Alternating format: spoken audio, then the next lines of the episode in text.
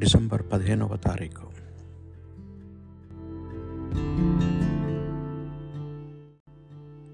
ఆగమన కాలంలో రెండవ శుక్రవారం. మొదటి పట్టణం. ప్రవక్త అయిన యశా గ్రంథం. నలభై ఎనిమిదవ అధ్యాయము పదిహేడు నుండి పంతొమ్మిది వచనముల వరకు. మేము రక్షించే ఇజ్రాయేలు పవిత్ర దేవుడు మీతో ఇట్లా అనుచున్నాడు నేను ప్రభుడైన దేవుడను. నేను మీ మేలు కొరకే మీకు ఉపదేశము చేయుదును. మీరు పోవలసిన త్రువలు మిమ్ము నడిపింతును.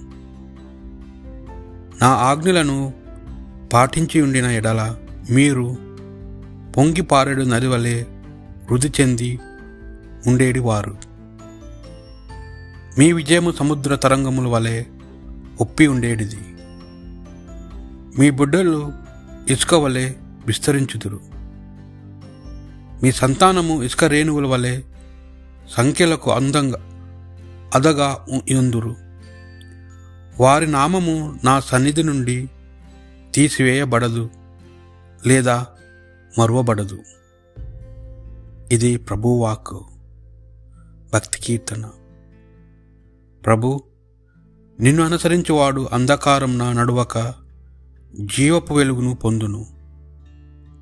దుష్టుల సలహా పాటిప్పనివాడు పాపుల మార్గమున నడువనివాడు అపహాసకులు కూర్చుండ చోటు కూర్చుండ నరుడు ధన్యుడు.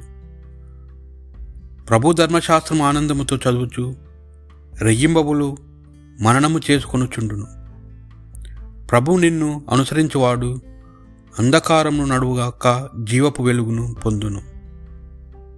అతడు ఏటి ఒడ్డున నాటగా సకాలంలో పండ్లిచ్చును? ఆకులు వాడిపోయిన చెట్టు వంటివాడు. అతడు తాను చేపట్టిన కార్యములన్నిటిను విజయమును గాంచును.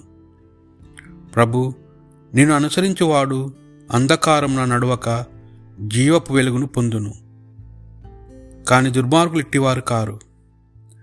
వారు కళ్ళమును గాలి ఎగిరిపోవు పొట్టు వంటివారు. నీతిమంతుల మార్గమును ప్రభునకు తెలియను.